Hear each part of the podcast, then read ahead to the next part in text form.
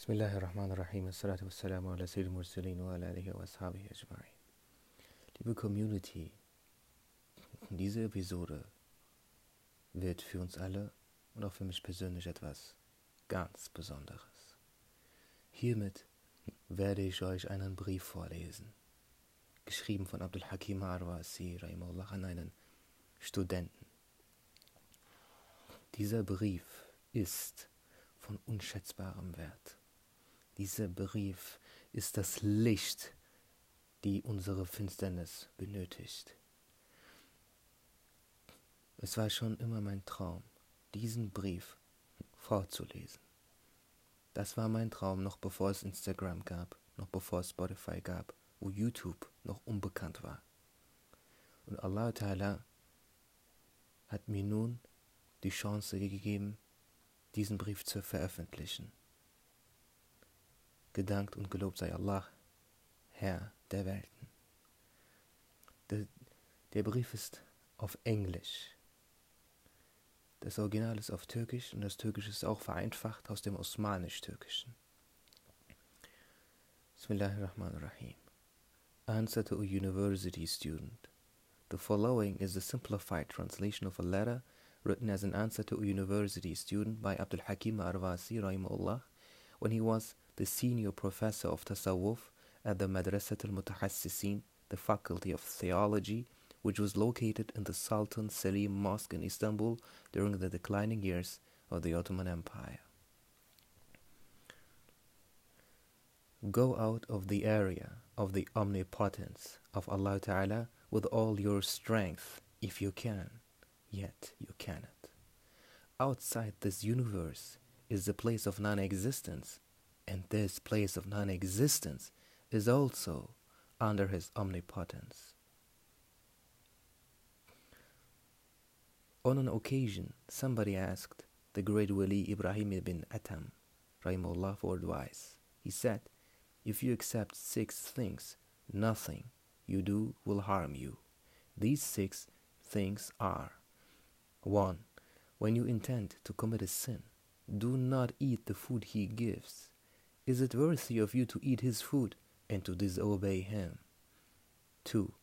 When you want to rebel against him, go out of his domain. Is it worthy of you to be, to be in his domain and to be in rebellion against him? 3. When you want to disobey him, do not sin where he sees you. Sin where he does not see you. It simply is unbecoming to be in his domain, to eat his food, and then to sin where he sees you. 4. When the angel of death comes to take away your soul, ask him to wait till you repent. You cannot turn that angel back. Repent before he comes, while you have the chance at this very hour, for the angel of death comes unexpectedly. 5. When the two angels Munkar and Nakir, Munkar and Nakir come to question you in the grave, turn them back. Do not let do not let them test you. It is impossible, said the person who asked for advice. Sheikh Ibrahim said, Then prepare your answers now. 6. On the day of resurrection, when Allah Ta'ala declares, Sinners go to hell, say that you will not. The person said, Nobody will listen to me, and then repented. He did not dissolve his sense of penitence up until his until death. There is a divine effect in the words of awliya. Ibrahim ibn Adham, Quddisa Sirruh, was asked, Allah Ta'ala declares, O my human creatures, ask me, I will accept, I will give. Nonetheless, you ask, but he does not, but he does not give. Hadrat Ibrahim said, You entreat Allah Ta'ala, but you do not obey him. You know his Prophet wasallam, but you do not follow him. You read the Quran al-Kareem, but you do not follow the way it prescribes. You utilize Allah Ta'ala's blessings, but you do not thank him.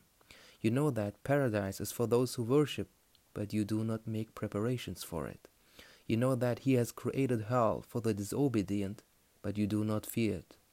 You see what happened to your fathers and grandfathers, but you do not take a warning. You do not see your own defects, and you search for defects in others. Such people must be thankful, since it does not rain stones on them, since they do not sink into the into the earth, and since it does not rain fire from the sky. What else could they want? Would this would not this suffice as a response, recompense for their prayers? Allah Ta'ala declares in the 16th ayah of Mu'min Surah, make dua, make dua to me, I shall accept. Ask for, I shall give. There are five conditions for the dua to be acceptable. The one who makes dua must be Muslim, should have Ahl Sunnah belief, should not commit haram, particularly abstaining from eating and drinking haram things, should make fards, should perform five times a day of salah, should fast during Ramadan, should give zakah, should know and other himself to the causes of what he wants from Allah Ta'ala. Allah Ta'ala creates everything through a certain means. When he asked when asked for a certain thing, he sends the cause of that thing and makes that thing effective. Man others himself to this cause and obtains that thing for the sake of his awliya, apart from his usual means. When they make dua, or when dua is made for the sake of awliya, the things wished are given directly to those as karama without adhering to any cause. As you have not come from non existence to this world of existence by yourself, so you cannot go there by yourself.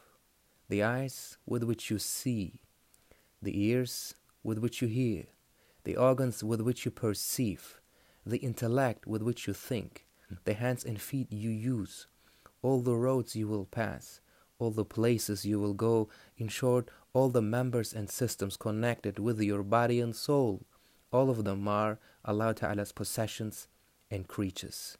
You cannot misappropriate anything from Him.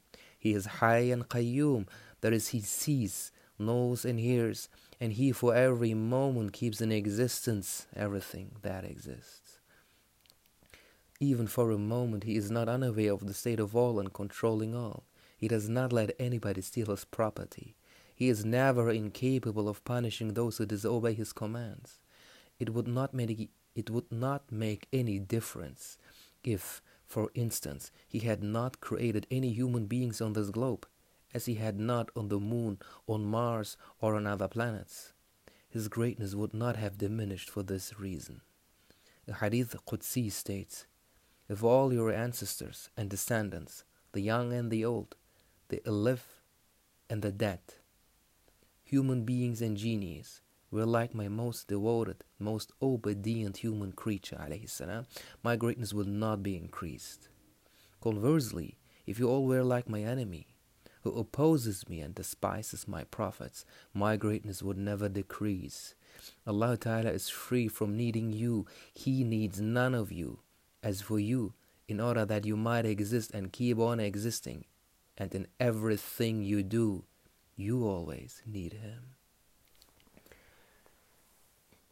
He sends light and heat by means of the sun. He makes waves of light reflect from the moon. Out of black soil, he creates many vivid colored, sweet scented flowers and beautiful appearances. From a breeze, he pours out the breath which gives relief to hearts. From the stars that are that are a distance of myriads of years, he makes it rain halos on the earth out of which you came about and under which you will be buried in the end. Through many a vibration, he creates effectivity in particles. On the one hand, by turning dirt which you dislike and are disgusted with into soil by means of his smallest, most trifling creatures, germs, he turns this soil which you treat on into a white of egg like substance, protein, the constructive matter of your body from the factory of plants. On the other hand, by combining the water in the earth with the suffoc- suffocating gas and air, again in the factory of plants, and by stocking in them the energy which he sends from the sky, he creates starchy and sugary substances and oils, the source of energy that will operate the machine of your body. Thus, in plants which he causes to grow in fields and deserts, on mountains and in rills and in animals that he en- enables to live on the earth under the seas. He prepares food which will go into your stomach and nourish you. By placing chemistry laboratories in your lungs, he isolates the poison from your blood and puts useful oxygen, oxygen in its place. By implanting physics laboratories in your brain, the information coming from your organs of perception through your nerves are taken there, and as he has placed a magnetic power into the stone of iron, so with the effect of intelligence, which he has which he has placed into your brain with other immaterial powers, he can put into your heart various plans, commands, and actions that are prepared simultaneously.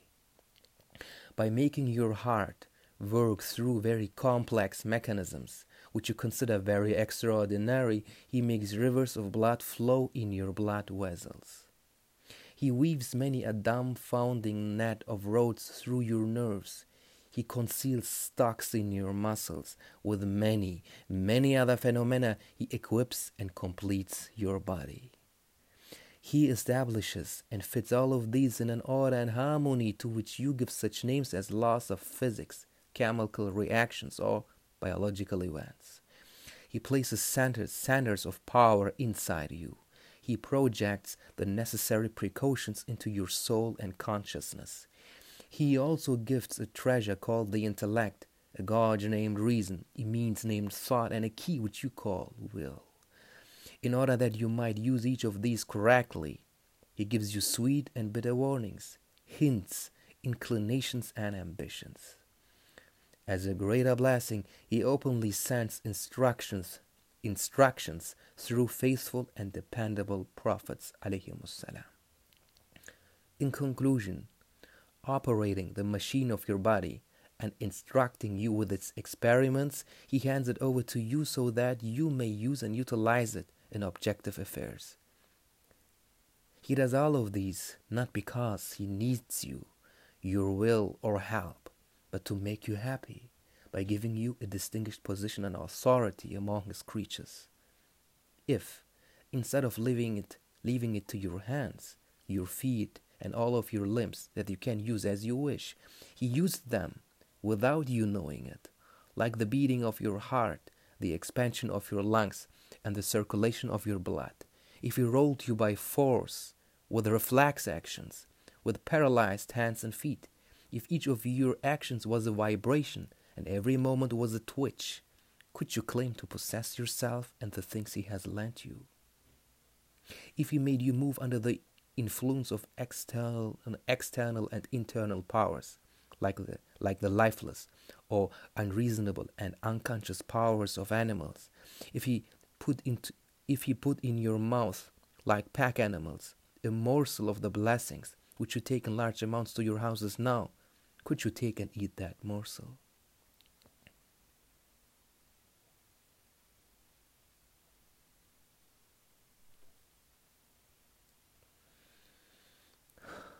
Do you ever think of your state before and when you were born?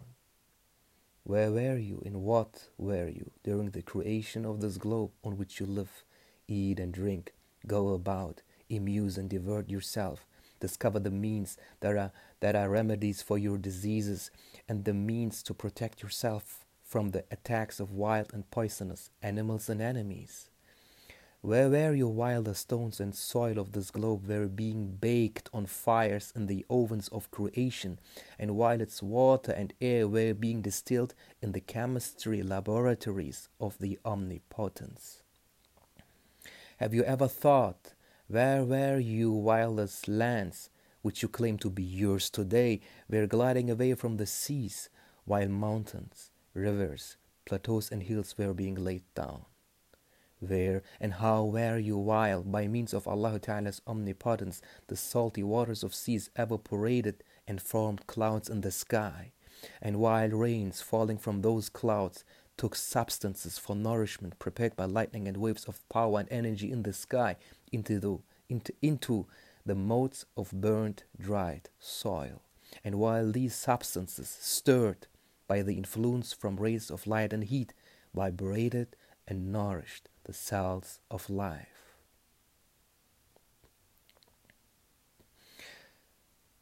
Today, they say that you are of monkey descent and you believe it. When they say that, Allah Ta'ala has created you, enables you to live, causes you to die, and that He alone makes everything, you don't want to believe. Oh man, what are you? What were you in the veins of your father? At one time, in the veins of your father, whom you insult with such terms as imbecilic, old fashioned, and retrogressive, you used to make him feel uncomfortable. Who made you move then, and why did you nettle him? If he had wished, he could have thrown you into a rubbish heap, but he did not.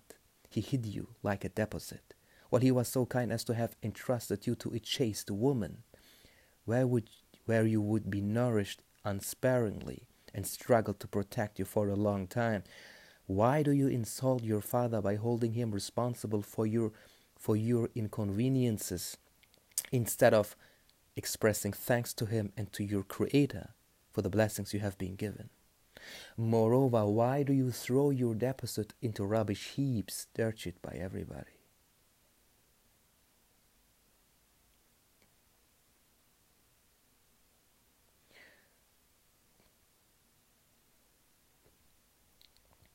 Okay, an dieser Stelle mache ich Schluss. Der Brief ist so ungefähr bei der Hälfte angekommen. Nächste Episode geht es inshallah mit der anderen Hälfte weiter. Es wird immer spannender. Es sind sehr große, sehr tiefe, sehr weitreichende, sehr umfassende, sehr universelle Worte. Denn Abdul Hakim al-Raisi war wahrlich ein sehr großer Gelehrter. Rahimahullah ta'ala. Möge Allah ta'ala uns seiner Fürsprache am jüngsten Tag zuteilwerden lassen. Masalam.